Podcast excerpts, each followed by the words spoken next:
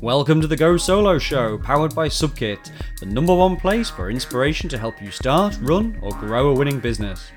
I'm Johnny Quirk, and each week we bring you some amazing guests from a wide variety of businesses, all talking about their journey, motivations, and top tips for entrepreneur success. We deliberately aim to bring you stories, interviews of real people who are fully deep in the trenches, building their businesses and sharing actionable insights that you can use for your own entrepreneurial business journey. So, whatever you're building, we're excited to be part of that journey with you. If you like what we do, don't forget to subscribe. Now, let's get on with the show. Hey guys, Johnny Quirk back once again here to support your entrepreneurial journey. Okay, cool. So today I'm delighted to say that we have Mike Stenhouse from Inside Property Investing. How are you doing today, Mike? Yeah, I'm great, Johnny. Thank you for having me. Delighted to be here. Yeah, and I'm delighted that you can actually be on the show because it's been a while I've been trying to get you here. And that's because not only are you an entrepreneur, uh, but you're also a successful side hustler and a digital nomad in uh, you know non-COVID times. So we're going to cover all those things later on, but it does sound like you're living the dream in taking control of your own destiny. But um, First off, maybe in your own words, maybe you could describe your business and exactly what it is that you do. Uh, sure, yeah. So we, I guess there are three verticals, if you like, to, to what we do. It's all within the, the property or the real estate industry.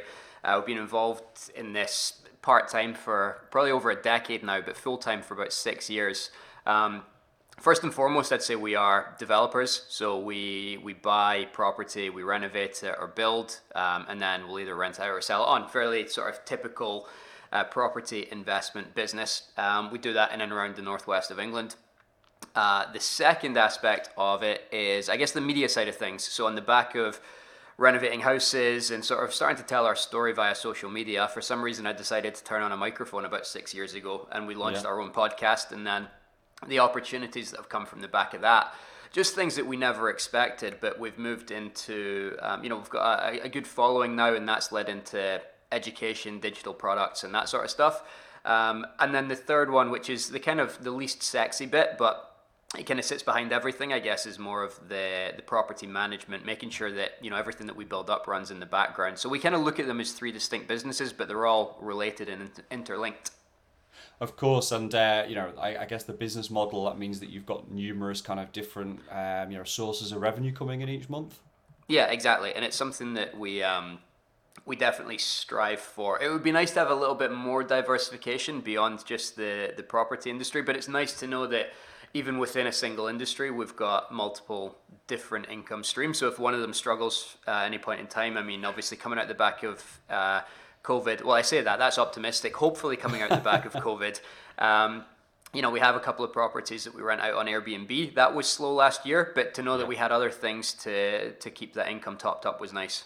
Yeah, brilliant. And it seems like that's kind of like happened in a fairly organic way, you know, in terms of, you know, you were into property, like you said, the podcast and the kind of education piece has come at a later date. Um, what what kind of gave you the initial idea? Have you always been into property or did you just see a gap in the market?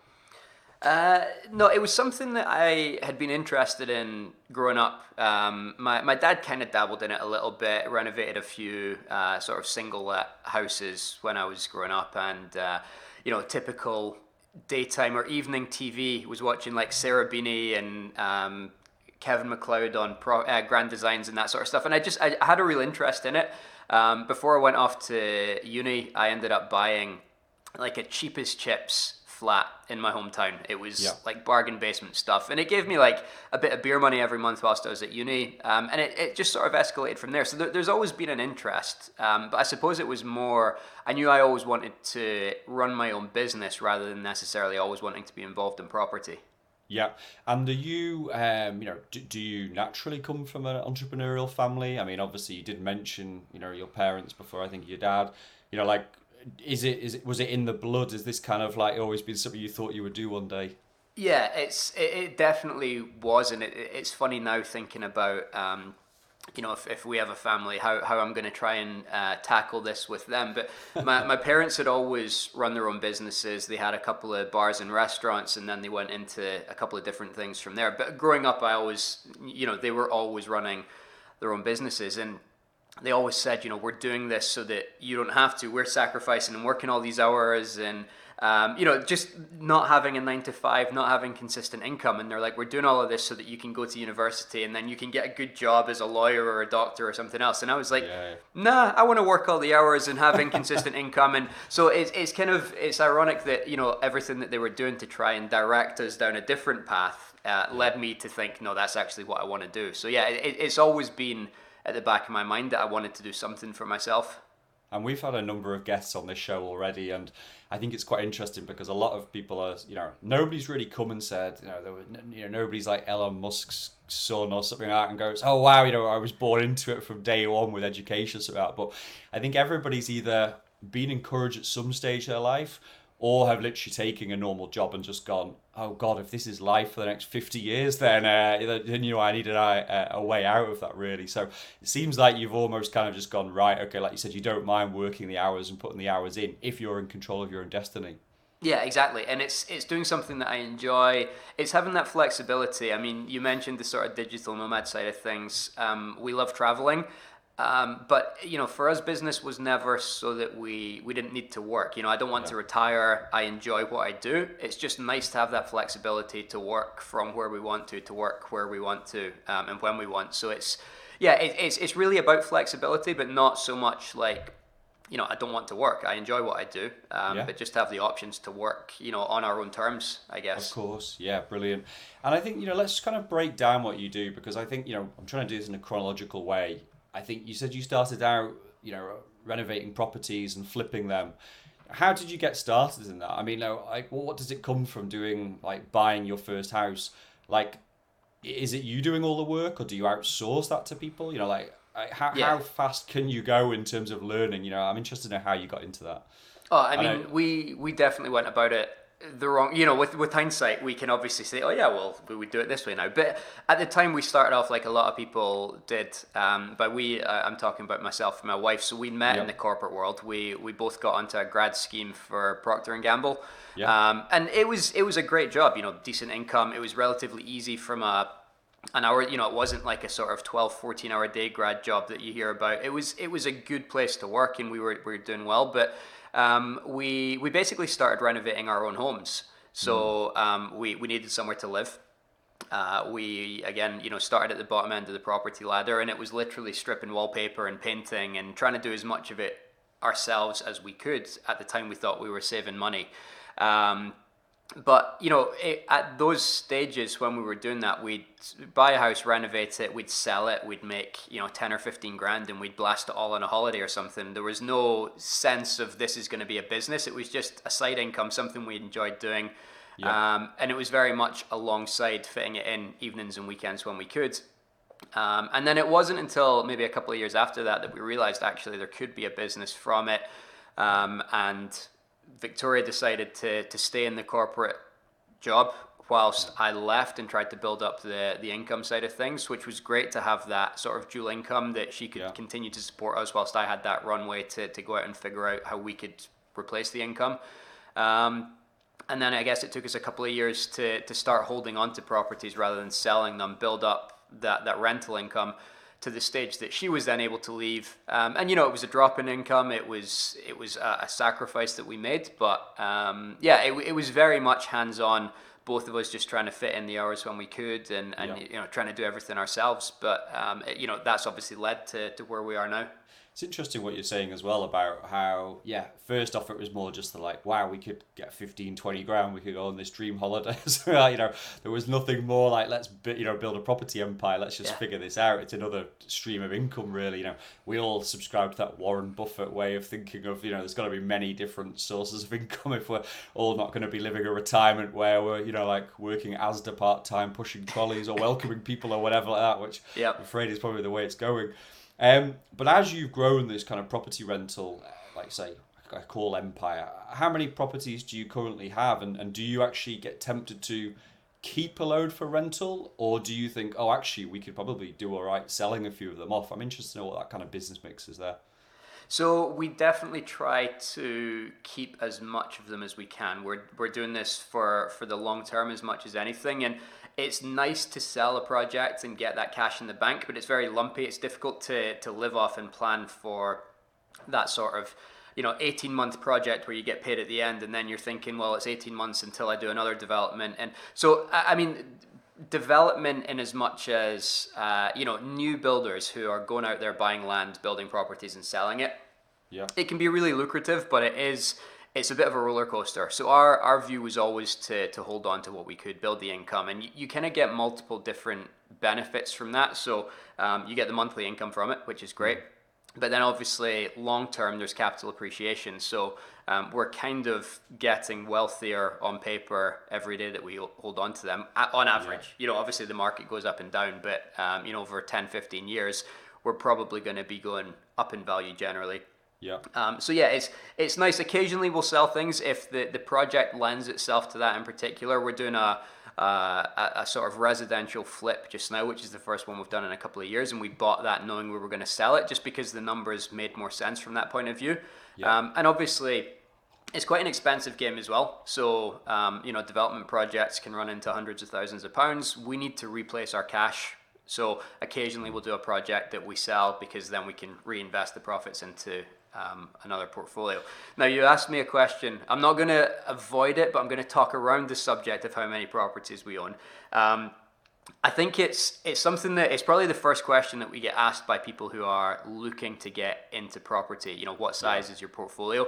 Um, and the reason we're kind of reluctant to share it is there are people out there who will. You know, I think it all comes down to the effectiveness of how you run your business. There are people out there who will have you know three or four really profitable like you know maybe like a uh, like a light industrial unit that they've got a, a good tenant in there um, yeah. you know like a, a Kwik Fit or a Screwfix or something and they will make far more than we will with our portfolio and with the number we have got we'll be making more than somebody who's got 200 that they've bought badly like it's yeah. it's kind of a a bit of an arbitrary measure so um, I kind of I, I, I think people should focus more on the the income of each individual deal rather than you know the size of the portfolio. It's a bit of a vanity metric, if you like.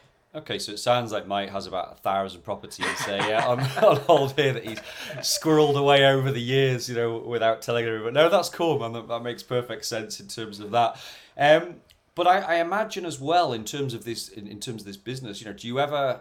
I mean, are you trying to grow this as a sustainable business where you go right like you said you know you're not having to have sleepless nights where you go oh have we leveraged ourselves too much? Or do you ever just get excited and go oh if we just borrowed i don't know a million say uh, you know like you know could mortgage on your properties where we could build five or six more and then all of a sudden you're like we have an extra five million worth of property and you know like that or you know I'm yeah no for sure. you know. It's um it, to be honest, it's the kind of nice thing about having uh, the two of us, my wife and I, working on it. She's far more conservative and uh, sensible um, yeah. in, in a good way. She makes good decisions whilst I'm trying to you know, ruin it, bet it all on red and sort of uh, yeah. see where we end up. But we, we've got a, a, mutual agreement that we would never do a project that could break us. So, from a risk point of view, um, yes, you know, we again, you know, from a property point of view, there's a lot of leverage, there's a lot of debt there to buy properties to mm. renovate them. Um, but we've agreed that we would never take on a single project that if it didn't go to plan, it would ruin us. So we'll take yeah. on risk. Um, but you know, it, it's taken us a decade to get to this stage. The last thing we want to do is, uh, for the sake of a single deal, risk everything. So yeah, I mean, it's it's kind of trying to keep that balance right. I want growth. I want to build the business bigger than it is. Um, but yeah, not not at the expense of, of potentially losing everything that we've worked for. Of course, and I guess you know, like ten years is great. You know, I was going to ask you like you know when it kind of really started this kind of journey, this entrepreneurial journey of yourself. Um, six years ago, I know you started your podcast and mm-hmm. started to build like a, a mini audience, mini community around this. I guess that was just a natural, a, a natural move after being in property and enjoying it. You wanted to share your knowledge with the world. Yeah, I mean the I, I, say we've been doing this for a decade. So the first house I bought was uh, when I was 18 and then we didn't do anything else for like four years. Mm. and then we bought another one and then we didn't do anything for two years. So actually like six years is how long we've been building the, the property business fairly aggressively. It took us a while to get started. Um, but that was around about the time that i think i'd maybe been out of the corporate world for about a year or so at that point. So maybe seven years or something like that. Um, the podcast kind of came about as uh, I'd, I'd been driving back and forwards between Newcastle, where we were living, and Manchester, where we were looking to relocate to, and was listening to podcasts on the drive to and from. It's the first time I'd really discovered it because I all of a sudden had like a two hour drive every Monday morning and every Friday night. Yeah. And I came across a guy called John Lee Dumas. I don't know if you've come across him. No, um, I don't but he was effectively uh, hosting a podcast, American based, where he was interviewing entrepreneurs, and it just sort of filled me with this uh, this sort of passion, and um, it equally got me thinking that hey, this is the type of format that I could replicate and apply it to our industry, interviewing yeah. other property investors, and it would be good for me because I can learn from them. But equally, at the time, I was thinking reading through some of Seth Godin's stuff about building an audience, I was like, it, it, must be a good idea to have a community, to have a following. I didn't know what for. I didn't know how we were going to monetize it or, you know, for what reason we were building it. It just felt like the right thing to do to start building a brand. So um, podcast felt like a, a sort of natural offshoot from that. And yeah, just reached out to a couple of people in our community, uh, hosted fairly informal interviews with them, and it, it just all started to scale from there. Oh, that's great because we are going to dig a little bit later in for some of your tips on how to, you know, build a community from scratch, build an audience, those sorts of things from your own experiences. But then I guess once you've built this community now, this audience, you know, I think you're up to almost 350 episodes, which is crazy. You know, that's good. You know, we've got a long way to go here on the Go Solo show to catch up with Mike, guys. So uh, maybe I need to start doing three or four recordings a week. Um, but, you know, I guess this now moves on to the all, you know, tertiary product, I guess, which you're actually putting out there, which you said is more the education piece, the courses, those sorts of stuff. How's that going? Yeah, it's it's going really well. One thing that we are passionate about doing, I guess, is trying to keep the two in balance. So mm. we don't want to become educators first and foremost. We like to, I think, from a credibility point of view, it helps the fact that we are like actively in the trenches working on property deals at the yeah. same time as we're teaching it. So we always try to keep the the income from them equal. We always try to keep the growth of them sort of in sync wherever possible. Uh, but the education eh, piece has been phenomenal. I mean, I, I mentioned this with the podcast. We learn a heck of a lot from the stuff that we are creating, right? They say that the best way to learn something is to teach it. So that helps us massively from our own business point of view. Um, and if I'm trying to coach somebody through getting systems and processes in place in their business, it makes me reassess what we're doing. Um, but it, it's just been nice to introduce this additional income stream.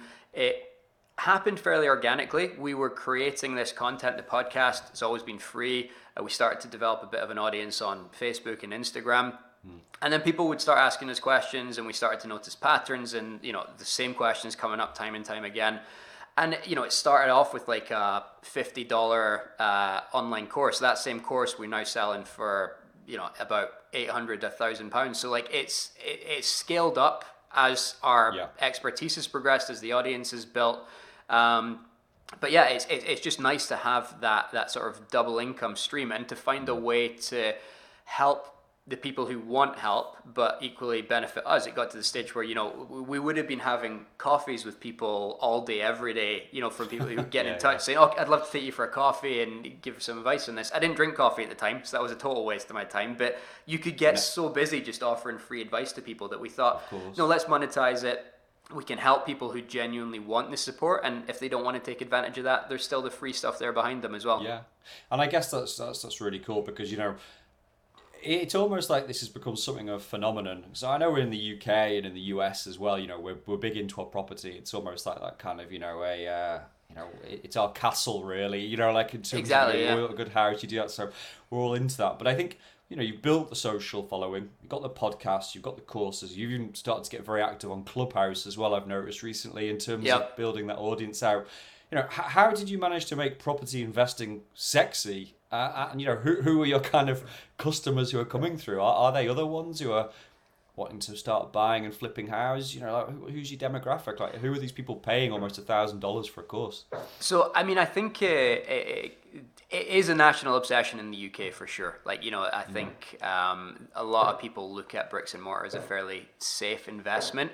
Um, but I, you know, it, it's a, a good way out of the corporate world for you know anyone who is looking to create that that freedom for themselves. Property, I think, is a, a fairly um, sustainable. It's not overnight success. It's not a get rich quick scheme. It's slow and steady, but you know you can you can make phenomenal wealth from it. I think you know you read the the Sunday Times Rich List. Obviously, it comes out every year in the UK, documenting the sort of wealthiest people and. Um, whether they have made their money from property or they've just invested it in that, it has become a great, uh, you know, it's one of the most popular sort of income streams in that list of sort of the, the wealthiest UK residents. Um, but it's yeah, it's, it's a great way out of the the rat race, I guess, for anyone who wants to start a business, but maybe doesn't have a specific passion or, or skill set and a, you know something else. Well, yeah, I mean, you know, at the end of the day, it's just supply and demand as well. You know, in terms of that, and especially in some you know big cities like say London, you know, where property prices have just boomed over the years.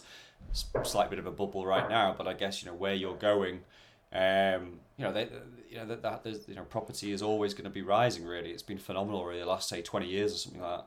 Yeah, and it's, it's one of these things where there's definitely, um, you know, it, it can be a dirty word. I think there is, there are definitely issues in the housing market in the UK, and we are very conscious of that. And the idea of, you know, a few people buying up a load of properties and then people are stuck renting low quality accommodation. Like the, there are some major issues with the market in the UK.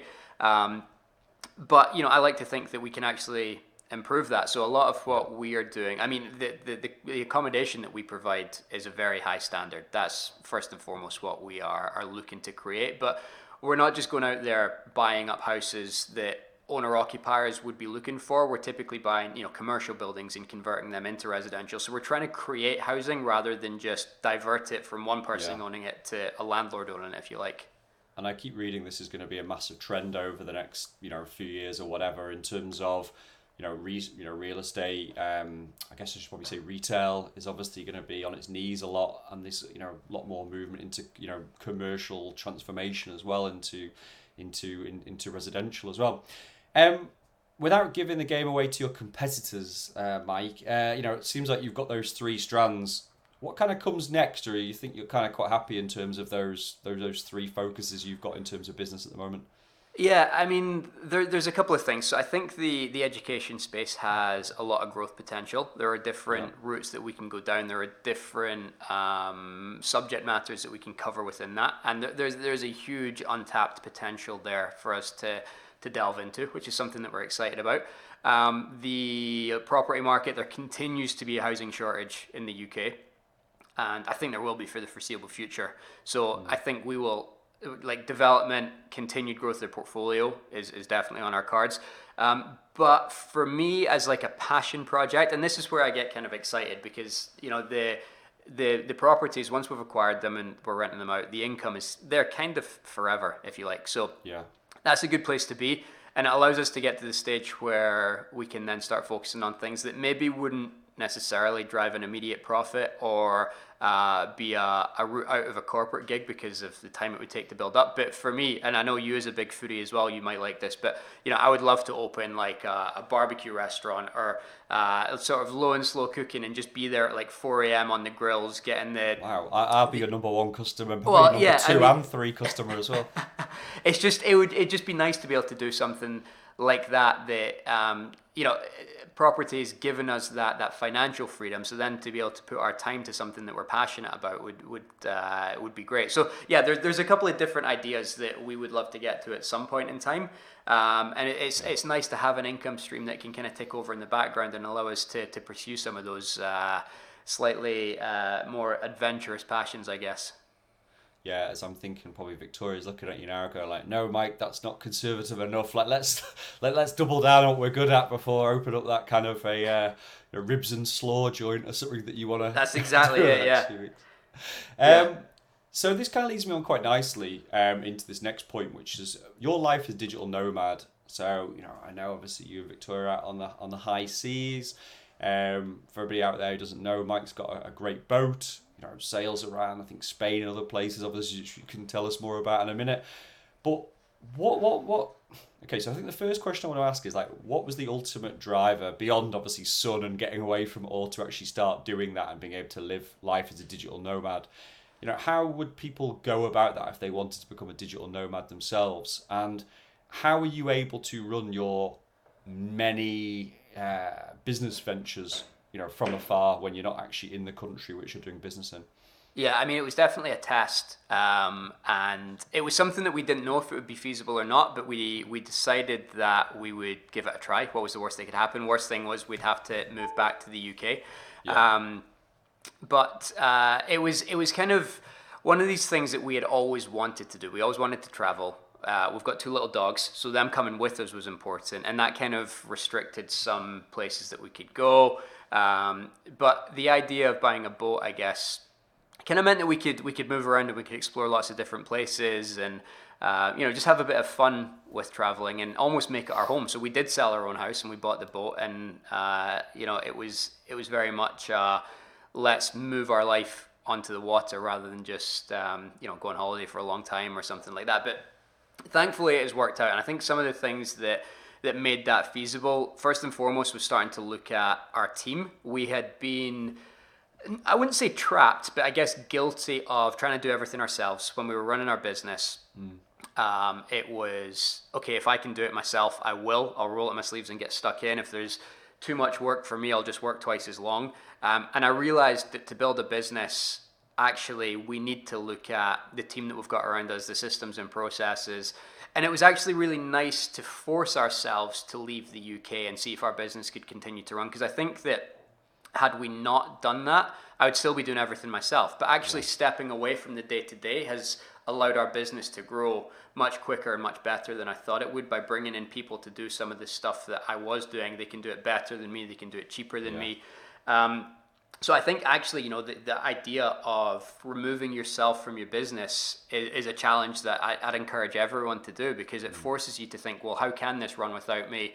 And to me, that's what a business is. It's something that can continue to run without you being there doing everything yourself, going from that sort of entrepreneur mindset to business owner or CEO mindset. Mm. Um, it, it, it was probably the best decision that we had made because without that, like I say, I'd still be sitting in our house in Stockport doing everything myself, tapping away on my laptop 24 hours a day.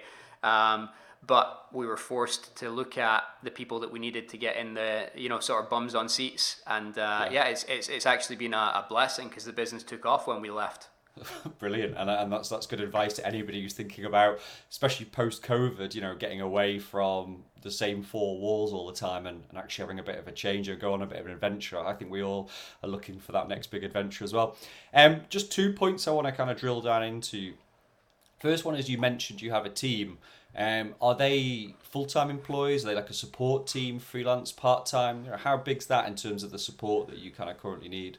Uh, a real mix. So it started off with a virtual assistant in the Philippines, um, yeah. and Jackie's still with us. Love her. Uh, such a good part of our team. But it was a nice way to start because it literally took us like you know ten dollars a week for you know she was working two hours a week for us, just doing yeah. a little bit on the podcast and stuff like that. And it was um, yeah a really nice way just to understand if the help would be valuable if we had the time to manage somebody else.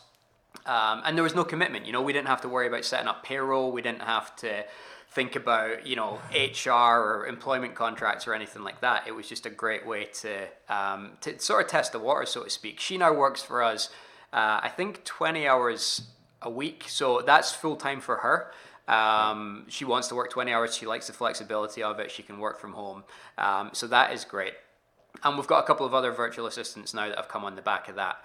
Um, as well as Jackie, we have got uh, two full time members of staff in the UK that do like location specific roles. Obviously, some of the property stuff, they need to be doing viewings and yeah. uh, meeting builders on site and that sort of stuff. So we needed people physically on the ground. Um, and we took on uh, a couple of people over the last few years to, to fill those roles. Um, and then we've got a couple of freelancers. So we've got a lady who does a lot of writing and content for our website based down in the south of England. Doesn't need to be location um, specific. Um, but with the the writing side of things, obviously writing good copy is um, you know it, it's something that we wanted somebody who had English as their first language. Them being based in the UK, they understand the the audience and the market they were going after. So we felt like whilst they didn't need to be physically next to us, it would be useful to have somebody in the UK. But the freelance model worked really well for that. Um, and then we've got a project manager who is pretty much full time but mm. self employed. So um, we sort of compensate him based on uh, the amount of work that he invoices effectively. So Um, yeah, he's self-employed, runs his own business, but it's kind of working pretty much for us. So it's a real mix, and it's it's nice, you know. I think a lot of people when they, they look at hiring a team or getting help, they think, oh God, it needs to be forty hours a week. Am I going to have to find a desk for them or an office? But you know, as much as we want to build that flexibility and that creativity into our lives as business owners, yep. I think so many people now um, they like the consistency of having a job or an income from somebody else rather than starting their own business, but they want that flexibility, location freedom, and all that stuff as well. So there are so many people looking for that flexibility. I think it's it, there's so many options to get help on a, a part time and informal and ad hoc basis. And I guess it's more of a gradual thing as well. You know, it's not like you just went on, uh, you know, six years ago, say you went right, we're going to have to hire five people for different things. It's just been one of these things where the opportunity has identified itself, or or you or the need to plug a gap has happened. Yeah, exactly, and um, you know that that's that's been the real beauty of it that.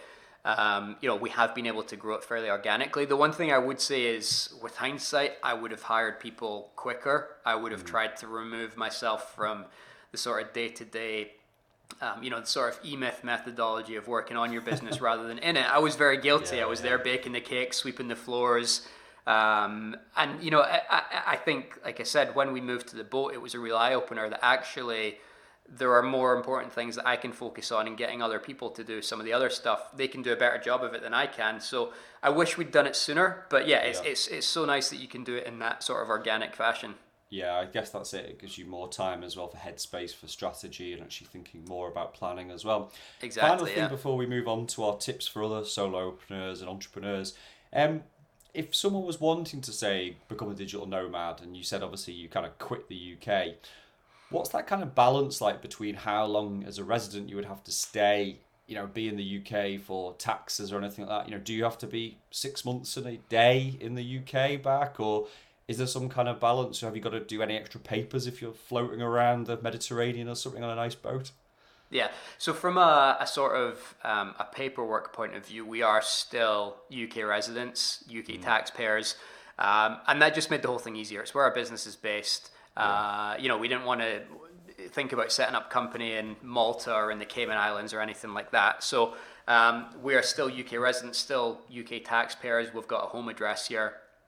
Um, the, the biggest issue, I suppose, is more making sure that you don't overstay in places that we're traveling to. So um, the boat is in Spain at the moment. Uh, mm. that's fine, but if we spend more than six months of the year in Spain, then by default we have to become Spanish taxpayers.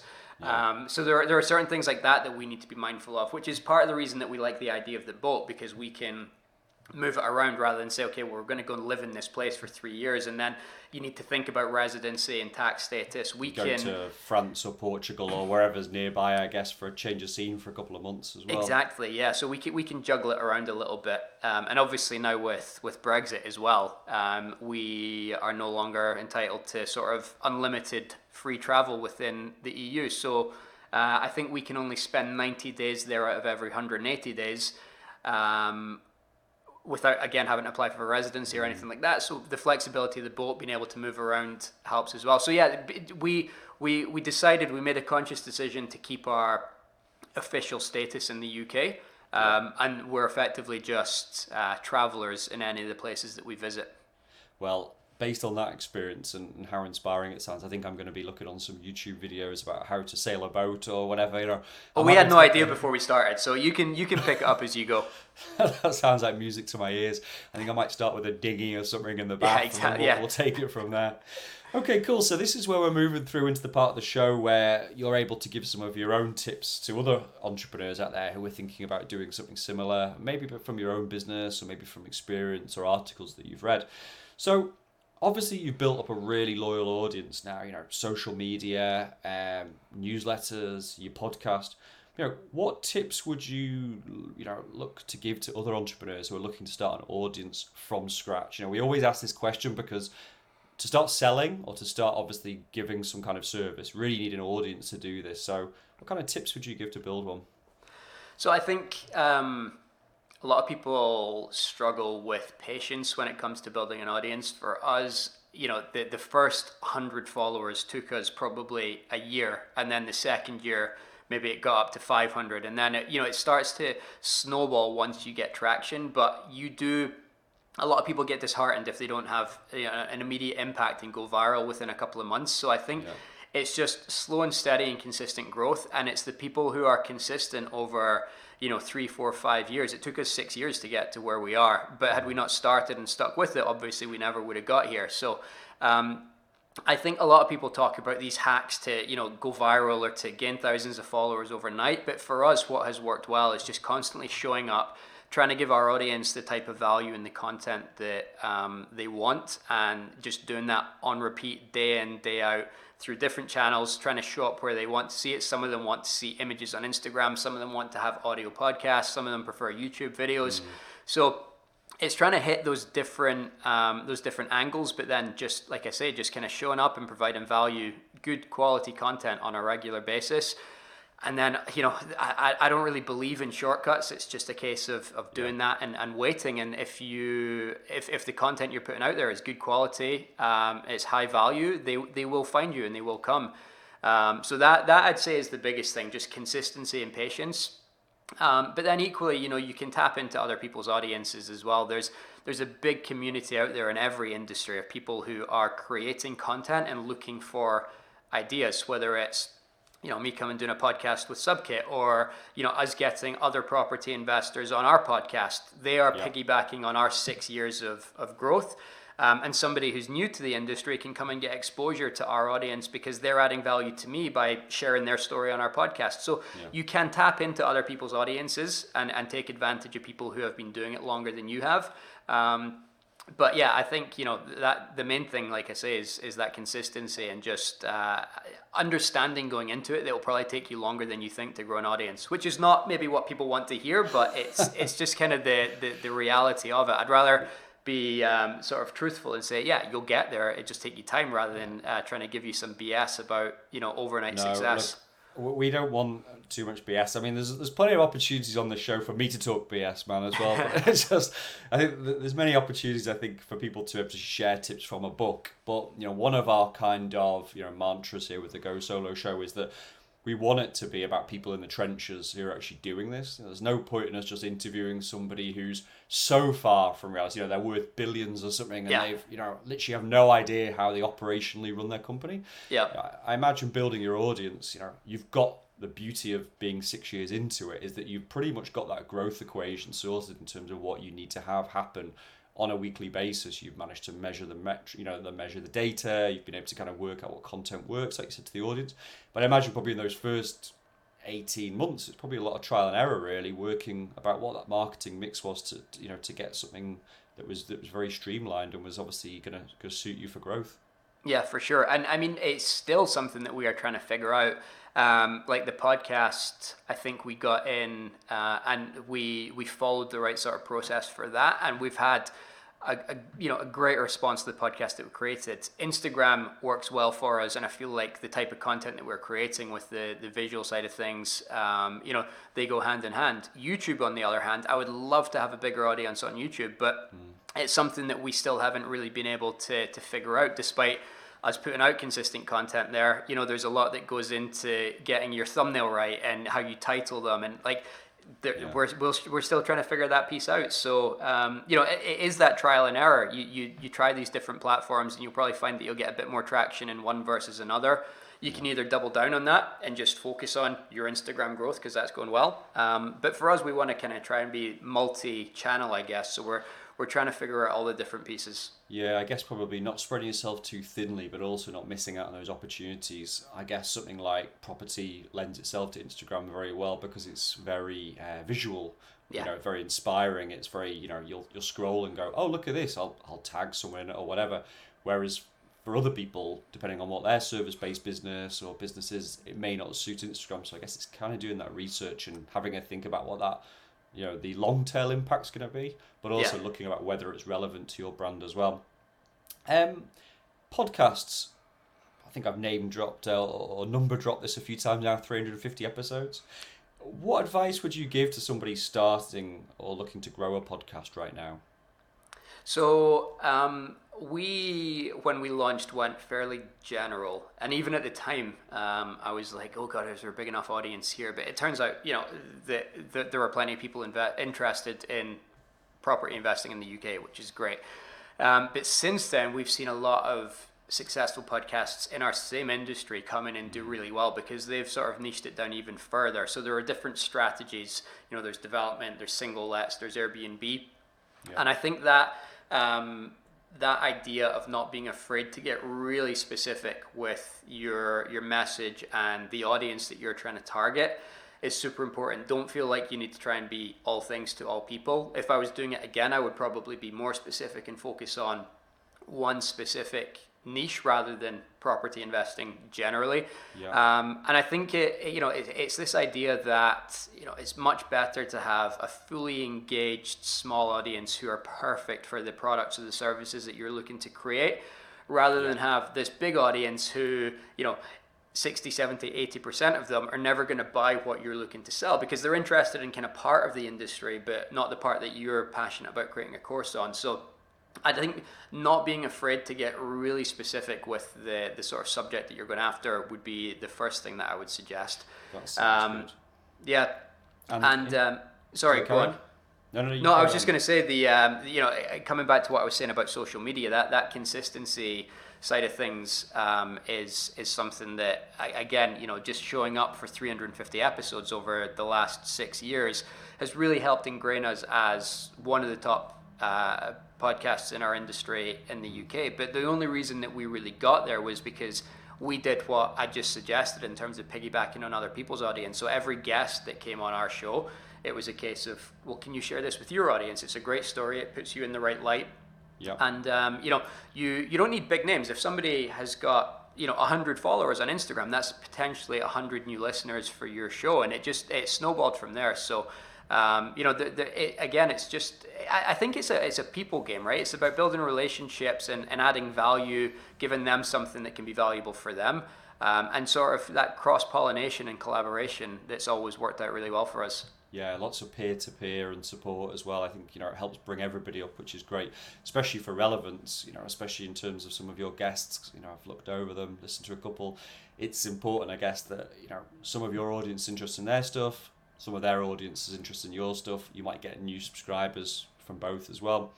Um, obviously, in terms of your own presenting style, obviously that's you know, or, or I guess probably podcasting style that's developed over time. Mm-hmm. You know, like how have you got better at your presenting and your research? Like how how do you approach kind of getting better at the way that you run your podcasts?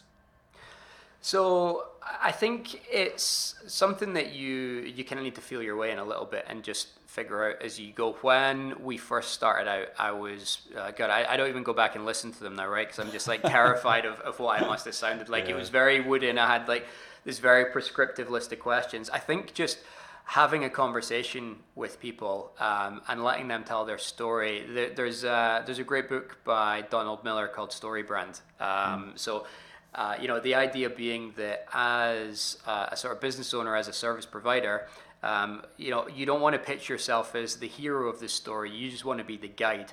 And I think that's the thing, kind of taking that step back and allowing your guests to, to shine. Mm. Um, so knowing what their biggest successes are and, and doing some research into you know what their background story is and, and really giving them a platform and a spotlight to, to present themselves in the best light rather than making it all about yourself and your own successes yeah. um, it does well for them, but then equally it allows you to almost elevate yourself from okay, this is the Mike Stenhouse show to actually, you know, we've helped these people do these things, and uh, then it positions you as the the guide, the educator, the teacher. Which then, when it comes to well, who am I going to learn from? Yeah. Um, you know, it kind of directs people back to you being at the front of their mind. So I think, you know, just uh, you you need to you need to um, give people that opportunity rather than sort of like I say making it about you. Uh, you know, really use your guests to to share their value and knowledge, which helps your audience uh, understand yeah. the issues better. Um, but yeah, it's, it's something that we're still you know trying to trying to improve upon, tweaking the questions, refining the format, and playing around with the length of the show. Um, there's a yeah. lot of different variables that come into it, and you know, as you said earlier about testing everything. Um, you know, it's something we get to have some fun with, trying new things, seeing what works, seeing what doesn't. Mistakes will pass pretty quickly, right? You know, you yeah. do a you do an episode that you think is going to be a winner and it doesn't take off. Fine, you know, it's it's it's there, it's in the background, and you can move on to the next show the next week. That's good advice. I mean, I always try and live my life as well by this kind of whole thing of kaizen. It's that Japanese saying of like mm-hmm. continuous mm-hmm. improvement. Yeah. It's like, can we make small tweaks? I guess you don't want to completely destroy the format of your show week to week that your audience like, what the hell's going on now? Exactly. If you make yeah. these tweaks, it's easier to roll them back, I guess. If something you feel has worked, if it hasn't, whereas if you go too far down the rabbit hole, it's difficult to kind of you know like uh, keep that consistency as well. Yeah, and we actually uh, we made that mistake a couple of years back now, where uh, me being um, I guess impulsive. I was lying in bed one night and thought, "Oh God, we need to change everything. You know, this is broken. we, we, we're going to totally transform it, and it's going to be a million times better." And uh, you know, you make that big bang announcement, everything's changing everything's going to be different, better, and you get you know like half your audience get in touch with you and say, well, what the heck, Mike? That's not what I signed up for, and you get that feedback quickly, which is a good thing about having an engaged audience. They'll tell you if you've gone wrong. So yeah. we quickly rolled it back, but we realized on the back of that that it does need to be more gradual. You can change things. Yeah. Um, but it's a good way to engage your audience as well. Ask them what they want to see on the show. Ask them the type of guests that they would like to have on, if they could recommend anyone, or the questions that you would like uh, you they would like to, to ask. And it works you know it helps you create better content but then it also makes them feel much more engaged in the process if they feel like they're shaping the content or the you know the courses the education that you're putting out there because they've had some input in it new coke versus old coke it's just like you know it's a like complete rebrand there to bring the old back but i guess you know it kind of almost opens up two uh, two marketing things for the coca-cola company yeah exactly um, final question before we move on to a rapid fire round it's a bit of a short thing as well. We always tack this in there because I think it is so important in terms of entrepreneurs. You know, what do you do for work life balance? What, what, what, what kind of stuff do you do to kind of keep it all together on a daily basis? So I'm definitely not the best at this. Um, you know, I am. I am Honesty not one. is appreciated. Well, I, I don't have a morning routine. Um, you know, I uh, there, there are things that I think I should do, but you know, the reality is that as uh, a, sort of a, you know a business owner, a, an entrepreneur, whatever term you want to use, the reality is that the hours are long, and uh, you know you need to put in that that sort of grind to to get to the the success that you're shooting for. I'm trying to get better at it, and obviously having a, a partner uh, who keeps me grounded helps. And she'll mm-hmm. tell me, "Shut the laptop. You've been sat in that same chair in your pants for the last three days. It's time you like stretch the legs." Yeah. Um, but uh, I mean, there, there's a couple of things. I think exercise. I definitely when I exercise, so I, I, I enjoy running, and I do notice a massive difference um, in my thinking in you know the, the clarity that I can get in my productivity as well and it's you know the ironic thing is I say I don't have time to go out for a run for 30 minutes but yeah. if I make that time I'm then twice as effective for the day yeah. Um, so I do think that you know exercise and diet, basic ones. Like I say, I don't have a fancy morning routine where I'm waking up and meditating and you know not checking my phone for you know the first two hours that I'm awake or anything like that. I get up, I grab my laptop or my phone, and I start working. Um, but when I find time for exercise, I find time to eat well. It has a massive impact on me. But the beauty of I think running your own business and you know the the life that we have created um, with the boat and everything else that's going on. I work because I enjoy it, but equally, I've, I've got the time when I feel drained, I'm on the verge of burnout. Um, or you know what, I just wake up and I'm like, nah, I don't really fancy it today. I can, I, I can take those days off. So if I'm, if I'm in a good place, if I've got the energy, I'll, I'll work 12, 14, 16 hour days because I enjoy it. But then equally, um, you know, if we've got something else that we want to do in our personal lives, or I, am not in the mood for work, it's it's nice to have that flexibility to take it off. So you're more of that kind of like macro balance. It's more like the, um, you know, maybe not daily things you'll put in place to keep it together, but actually on the kind of grand scheme of things, you would actually be more like I'll put the really intense four solid days or something, but then you might have an extended weekend or like you said, yeah, exactly. something you can do that. Yeah, yeah, yeah. I mean, look, I don't. I think there's there's people have all got different answers for that kind of question. Some people meditate, some people don't. Some yeah. people exercise. I think exercise is such a big thing, you know, making sure there's that time for the exercise. Like you said, there's endorphin release, the actual clarity that comes from it. You know, having some time out away from it, I think is so important. Whether that's running, tennis, anything else, I think it is just important to have that time away from the computer, away from your phone, away from conversations, away from everything else on a daily basis as well. Yeah, for sure. I think like everyone is is unique, and that that idea that oh, you know, I, I read the, you know, oh, Miracle Morning, Hal Elrod, oh, you know, I need to meditate. And you kind of try to force yourself. And I went through this, right? I was like, okay, I don't really get meditation, but I, I need to meditate because everybody says you should meditate. And not everything is right for every person. You need to find out what works for you. Um, one yeah. thing that I did, I do pay attention to is my sort of energy levels throughout the day. Like I have a definite, um, peak in the morning and a peak in the evening. So mm. any creative work, any strategic stuff, I, I do then. Uh, and then in the afternoon, when I know that I'm going to have lower energy, I will either have stuff scheduled in that's maybe less important, just admin tasks or whatever else, or I'll just, I know that the afternoon is when I'll take the dogs for a walk, I'll go for a run, I'll go and do site visits of the project because that kind of yeah. re-energizes me. So uh, be, just being aware of like how your own cycle works is, is definitely useful. Oh, that's really good advice. I think just like you said, being aware of how you work, how your brain body functions. You know, we all need to tap into what works best for us, and yeah. probably double down on that as well. Right, we're moving on to our rapid fire round now, Mike. You'll be pleased to know. Uh, I'm gonna throw a load of questions at you. Feel free okay. to give a little bit of flavour to each of them, obviously, if you want to. Uh, but we'll rattle through these. We're, we're building out a uh, you know mini libraries of some of these questions as well, so as we can take the top tips from the solopreneurs, entrepreneurs that we have on the show. So, who are your favourite entrepreneurs and why? So, I mean, I guess the the obvious answer is you look at guys like Elon Musk and just everything they touch turn into gold is, is phenomenal. But for me, actually, there's there's a couple of maybe less well known examples. Um, so uh, there's a guy called Danny Meyer who's this New York restaurateur. Um, he's written a great book called Setting the Table about you know always trying to over go over and above, over deliver on the the service that you provide to your customers. And he's built this this great business in New York. He's probably got a dozen restaurants now. Uh, he was the founder of Shake Shack as well. Yeah. No um, so, um, yeah, I think Danny Meyer just he, he really sort of gets that balance right. I think between passion and customer service, doing what you love. I think that's so important. You know, doing doing things that you you really love. Um, and another guy I've got a lot of time for is Tony Hsieh, the founder of Zappos.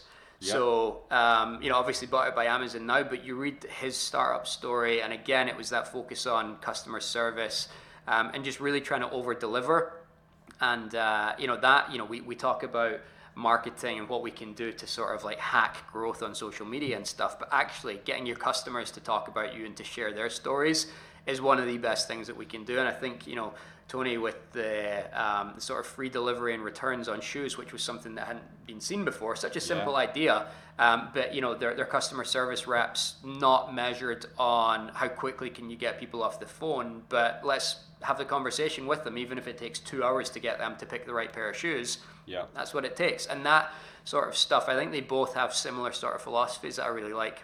Brilliant. Let's put that down as the kind of you know, amazing customer service heading. But yeah, both of those are going in. They haven't been recommended, so they're both brand new entries into our into our library as well. Good. Um, who's your most inspiring person in life? Oh, good question. Um, so there, there's a couple of things running through my head just now. Um, I think you know, from a, in terms of running a business, and this is going to sound so cheesy, and I know Victoria is going to be like raising her eyebrows at me in the background, but, but I, I, I know for a fact I wouldn't be where I was if it wasn't growing up under my parents' roof, watching them um, run businesses, struggle, you know, do mm-hmm. well at times, but struggle at times, uh, keep the relationship together um, raised three kids, and uh, you know you saw the sacrifices that they made for them. So if I can give a shout out to my parents, I think that's uh, you know a good place to start. And for anyone who is raising a family, running a business, um, for Victoria and I just now, it's us and our two dogs. We don't have that family thing that we need to worry about. So I kind of yeah. feel you know we're um, we're kind of fortunate in that regard that we've been able to build the business without having I mean trying to juggle family life as well must be a real struggle. So any anyone who is growing a business and running a family I think deserves a shout out for sure. Yeah. Um, but then I guess from like a, a pure um, a sort of a, a, business point of view I think you know one of the um, one of the guys who really got me set up on this digital nomad side of things was Tim Ferriss you know, yep. big name, four hour work week. Um, I don't think we will ever get to a four hour work week, but some of the principles that he talks about, yeah. um, you know, he was the one that first got us thinking about building a team. Um, you know, having he's got multiple different streams of income. In terms of a, a model for growth, I think you know there there are a few people that have done it as well as he has. Yeah, I agree. I think Ferriss has actually come up, uh, and, and, again, I've been an avid reader. All the books are on the shelf. Uh, you know, for many years, I think pretty much everybody's actually name checked Tim Ferriss. I think it's that kind of. I think it was a very accessible business book when he brought out the four yeah. hour work week. It actually made you reassess what you wanted out of life. And although, like you said, we're never ever going to be dreaming of the four hour work week. I'll be lucky if I can cram everything into about 50 or 60 hours at the moment, but there is at least that something in the head saying, right, what are we actually working for? You know, are we looking to just retire at an age or are we going to have these mini holidays or there's got to be something more to it and that enjoyment as well out of life. So yeah, yeah, Tim Ferriss has come in very well. Maybe we should start getting an affiliate off him or something like that if, if everybody starts seeing it here. Um, you've kind of covered this already, but you know, any other favorite business books or online resources you'd throw in there for you know solopreneurs, entrepreneurs who want to you know start, run, or grow a business? Yeah, can I give a couple? Give a couple. Let's let's keep it to two. Otherwise, our library might you know we might need to uh, get get some storage. okay, well, I, I, tell you what then. I will. Um, so there, there's a guy who I am just getting into just now, but I think I, you know, going back to building a team and putting those systems in place something I'm really passionate about getting to is running a business rather than being a, an entrepreneur. Um, and there's a guy called Gino Wickman who's got a book called Traction, which I think is a, a must read for anyone who I think that it's never too early to start thinking about your business as a business rather than just okay i'm an entrepreneur i'm doing everything myself you need mm. you know we, we need to think from day one as, as how can we um, how can we create a business? So that book Traction is is a good one. Yeah, um, but the other guy that I, I couldn't not name check, obviously uh, Gary Vee. I think Crush It was probably one of the first like social media type books that yeah. um, I came across a lot of his content is crazy. Um, you know, I, am not a big fan of his like daily vlogs or anything like that, but I think the principles that yeah, I think the principles that he shares from a, a, social media and a branding point of view are pretty on point. So mm. um, yeah, definitely worth paying attention to, to his philosophy, if not necessarily his content. Yeah, and also I guess he's very unique as well in terms of he is the brand as well. I think you know we talk about different kind of ways we're going to get cut through to our audience, but I guess with him whatever that kind of hustle, hard mentality, shouting at the camera, you know, at least it kind of gets your attention, whether it's for you or not, in terms of like whether you fully subscribe into that. Like you said, there's quite a lot of learnings from the stuff he's put out there as well in the past. Yeah, yeah. Um, if you could do things differently, what would you do? You know, what would you do differently again? I feel like I'm just repeating myself, so tell me if you want a different answer, Johnny. But um, the the single most important thing I think I could have done differently would be to, uh, I guess, get out of my own way and, and start building a team sooner. I think you know we we kind of need to think about running our business as a business and think about the structure that we want in place with us at the top. What are the different functions within the business? And yeah. ultimately who are the different people that, that we want in there? And start getting help to, to run those areas that aren't within your zone of genius so much earlier. I think we often get trapped thinking oh well you know i can't afford to get help in or I don't have time to do it. But it is the most liberating thing and it's the the single biggest driver for growth in our business was was getting help in and thinking of it as a business with core functions. You know, there's a a sales and marketing function, there's a, a development function, there's operations. Like once we started looking at our business ra- that way rather than just oh, we've got like a million things to do. What are we going to do today? And just like sort of constant panic firefighting mode. Yeah. Um, that's when things really started to change for us. So I just, I just wish we had done it sooner. No, I don't even mind you doubling down, triple down if you need to, because I think you know we, we have to get the message across to people as well. You know, like this is what people want is to is to be reminded of this. Um, if time was of no significance, you know, what would be the number one thing you think you could do over and over again to grow your business? So say you just had one thing that you were allowed to do to grow your business. What do you think would be the most important? I I think it would be um, I think it would be a focus on the so I'll, I'll sort of drill it down here. I think it would be a focus on building that audience um, and I think for us, that audience would be Instagram specifically. So I, I, I, think it would just be even more time sharing content, sharing value, um, and just kind of trying to help people for free because I think that leads to more growth. The the free content leads to paid content. Um, and you know, I think the best way to sell is to give stuff away for free. First of all, let people understand if you're the type of person that you want to work with.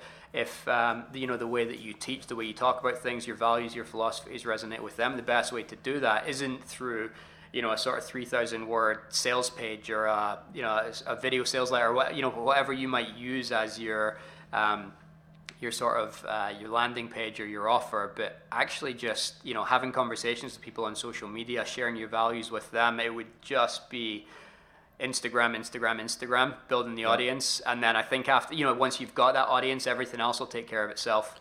So a lot of top of funnel work, just kind of working there, knowing that obviously the results will come later on down the line.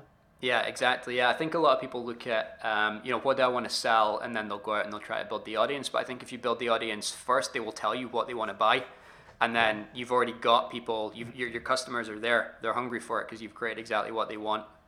Brilliant. And um, this is a change of pace here, Mike. But please tell us a funny anecdote about something that's happened to you in business. Uh, I hope something comes to mind, but has there been anything which has been extremely amusing or something funny which has just been completely out of the blue and crazy in your entrepreneurial journey? Uh, funny story. Um, I am trying to think. I'm. I'm. This is a, a good question. There's got to be something, Johnny. Give me. Give me. Um, what sort of stuff have other people shared with you? Well, we've had what have we had? We've had someone who runs a, a, really amazing Indian supper club. She had people turning up at her house the wrong night. Oh no uh, way! For the thing, and she was there like in her pajamas. We've had uh, Martin, uh, tech correspondent, who was running a panel, was put on the wrong panel and found out that none of his guests knew the subject. And yeah. had to kind of bluff and blag his way through that. Fine. I, I, um, I, because what came to mind, I was like, this, this isn't funny, but you know, it's, it's in a similar vein to those stories, and I guess it, it, it kind of shows you that, that life goes on. You know, the idea that mistakes are short lived and you'll quickly pass them. I spent an entire week recording. This was probably in year one of the podcast. We were doing three episodes a week at this time, so it was. Yeah. We were churning out the content, and it was a real focus for us. And I spent an entire week with the wrong settings and didn't record a single episode. I think there were probably 10 interviews that we did that just weren't there. I, I got to the end of the week, went to edit them, and I was like, ah, jeez, where have these gone? So not funny in the, the sort of like ha ha ha sense, but you know, looking back on it, it was one of those things that I just at the time I was like, oh my god, my life is over. These ten people have spent their time with, you know, they were um, they, they, they'd taken time out of their day, and you know, I told them that these episodes were going to get out to this big audience, and then you know, I had to go back with my tail between my legs and say, "Can we, can, can we do it again, please?" Actually, some of those episodes turned out to be the best ones that we did because that second take, you know, it was a bit more refined, yeah, yeah. and they kind of were on point with what they were talking about, but. It, it, it was one of those things, like I say at the time, where I just thought life was over. It was such a drama. Um, but actually, you know, none of them cared. They all understood it. We all make mistakes in our business. Yeah. Um, so yeah, not not funny for me, but um, you know, just funny how funny how these things that you think are going to devastate you actually, you know, four or five years down the line. Yeah, didn't exactly. have a yeah. There was there was no impact. So mistakes happen, um, and you know, I guess it's more about how you deal with them. I mean, I, I, guess if you're not making mistakes, you're not experimenting enough, you know, and, and that was more of a like maybe it was new software. Maybe, yeah, don't experiment like with your Skype settings. I think is the exactly, moral of that story. Yeah, yeah. But I think yeah, that's that's definitely. But like you said at this time, I imagine it was very devastating. But then you know to, to get back on the horse on the grand scheme of things, you definitely don't won't do it again. that's, yeah, exactly. Sure. Well, exactly. You know, it kind of teaches you what not to do. Exactly. Um, as an entrepreneur, what ultimately does success mean to you? So, whenever we are starting out with, um, uh, most of our education starts with uh, a focus on goal setting. So, helping people figure out where they want to get. And we kind of break um, success down into three different buckets. So, a lot of people think it starts and ends with financial freedom. That's important to everyone to an extent. We all want to be able to keep a roof over our heads and food on the table. For us, you know, for, for some people, that's where it ends. You know, money isn't important to them beyond that. Other people want Lamborghinis in the driveway and private jets and that sort of stuff. But financial freedom is a big one. But then beyond that, we look at location freedom. So, you know, being able to work on your own terms where you want. For us, it's on a boat. Some people want to be able to travel for six months of the year, or you know, location freedom is important to some people, not everyone. And then the third one is time freedom. The idea that um, you know, if you want to drop off early to pick the kids up from school, or you want to take Fridays off to play golf, or work two-hour work weeks, or you know, whatever it might be. But yeah. those those three sort of buckets: financial freedom, time freedom, and location freedom, are are what um, we think most goals tend to break down to. But I think that's the thing as as an entrepreneur, it's kind of creating the life that that you want on your terms, rather than thinking that you need to be making a million pounds a year to be successful or you know some other sort of arbitrary metric that you've probably taken from somebody else's goals and yeah. aspirations it's about building that lifestyle that gives you the freedom whether it's time money or location to do what you want with who you want. Um, and i think that you know ultimately if your aspirations are to you want to you want to take your kids to and from school every day and, and spend time with them then a business that makes you enough money that you can do that, but you don't need to be working 12, 16 hours a day and miss their childhood. I think that is success. Yeah. So I think it'll be different for every person, um, but it's got to start with, you know, why are you doing this in the first place? A lot of us, it's to leave a job behind, you know, a corporate gig um, or do something like to, to leave behind something that we're not passionate about. But we often get consumed by this drive for creating more and more money. Um, yeah. And actually, we only need so much of that, and then it becomes about more important things, um, the, yeah. the, the, time and the location. So, um, yeah, for, for us, it was location. I enjoy working. I don't want to retire, but being able to work from the boat, that was what was important to me. Um, rather than saying, well, you know what, we want to build a multi-million pound portfolio and the only way to do that is to, to go and stop. We, we've definitely sacrificed growth from a financial point of view to go and live on the boat, but I'm, I'm delighted with that. So yeah, um, yeah, I guess that's kind of what it looks like to us. Oh, and that's great. I appreciate again the extra kind of depth in terms of going into that because you know freedom is a hot topic. You know, I think you know about half of these podcasts we recorded so far, people are saying freedom. Mm. I'm running other kind of content pieces on our Go Solo blog, and freedom is something coming back. So, what does freedom mean? I think you've just kind of summed that up really, really well. But you're right. There's no point in earning a million a year if you're massively miserable and it's just not going somewhere, can you build a sustainable business? Can you make it work in your life? Can you be developing monthly recurring revenue? Can you be getting to a point where, for you, success is reaching that kind of goal and, and kind of keeping it together as well in all parts of your life?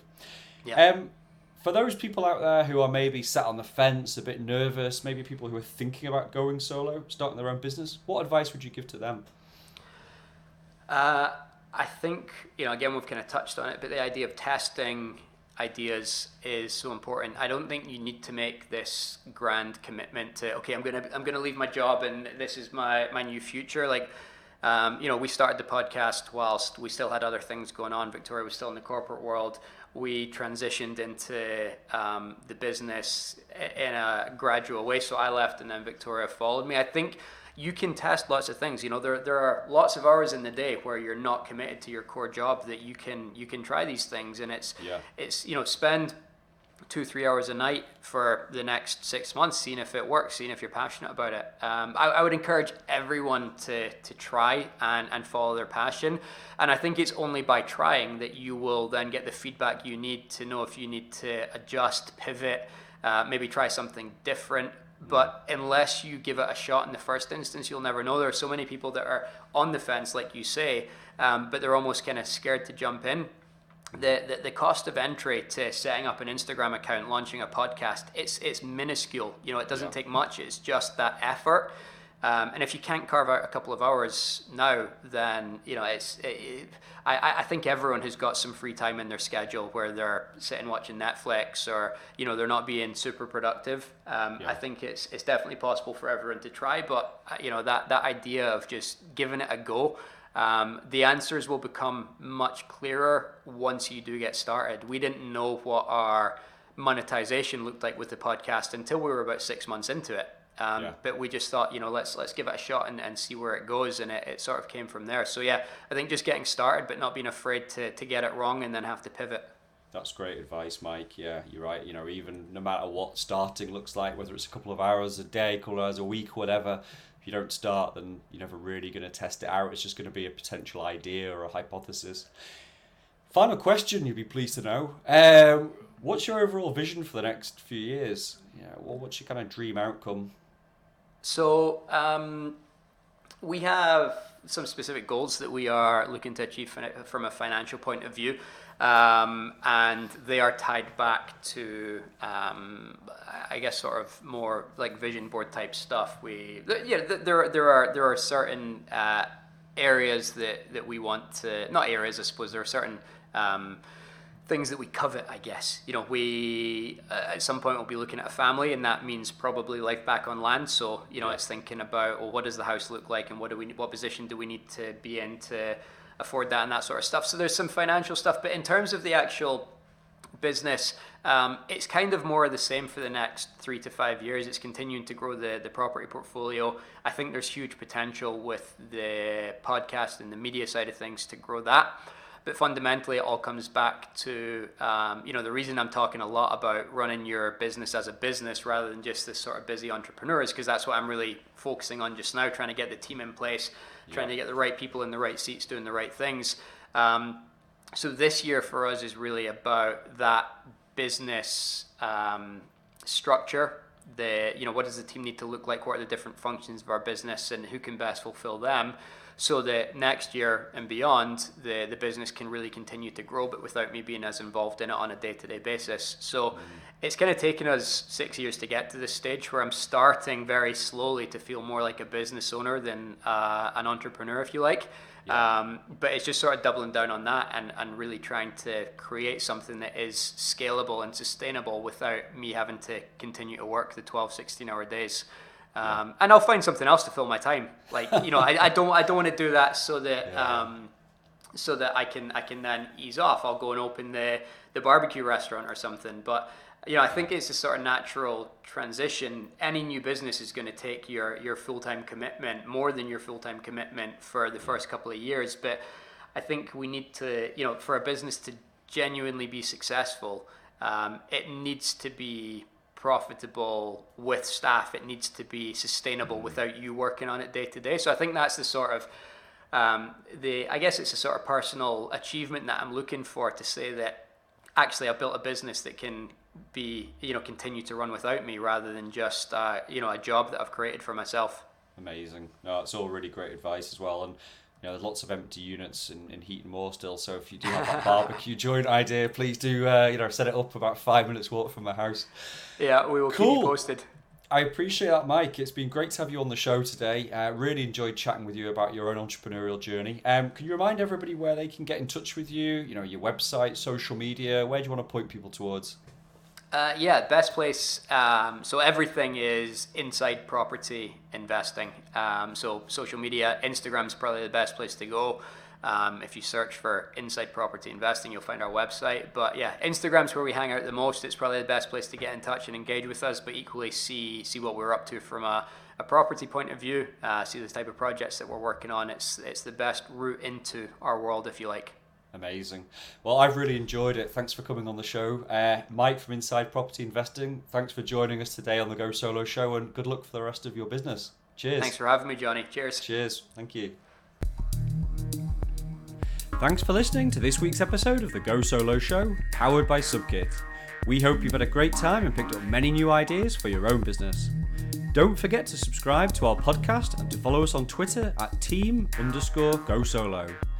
If you're inspired to get started on your own enterprise yourself, then check us out at subkit.com. We're here for whenever you're ready. I've been Johnny Quirk, and until next time, keep winning.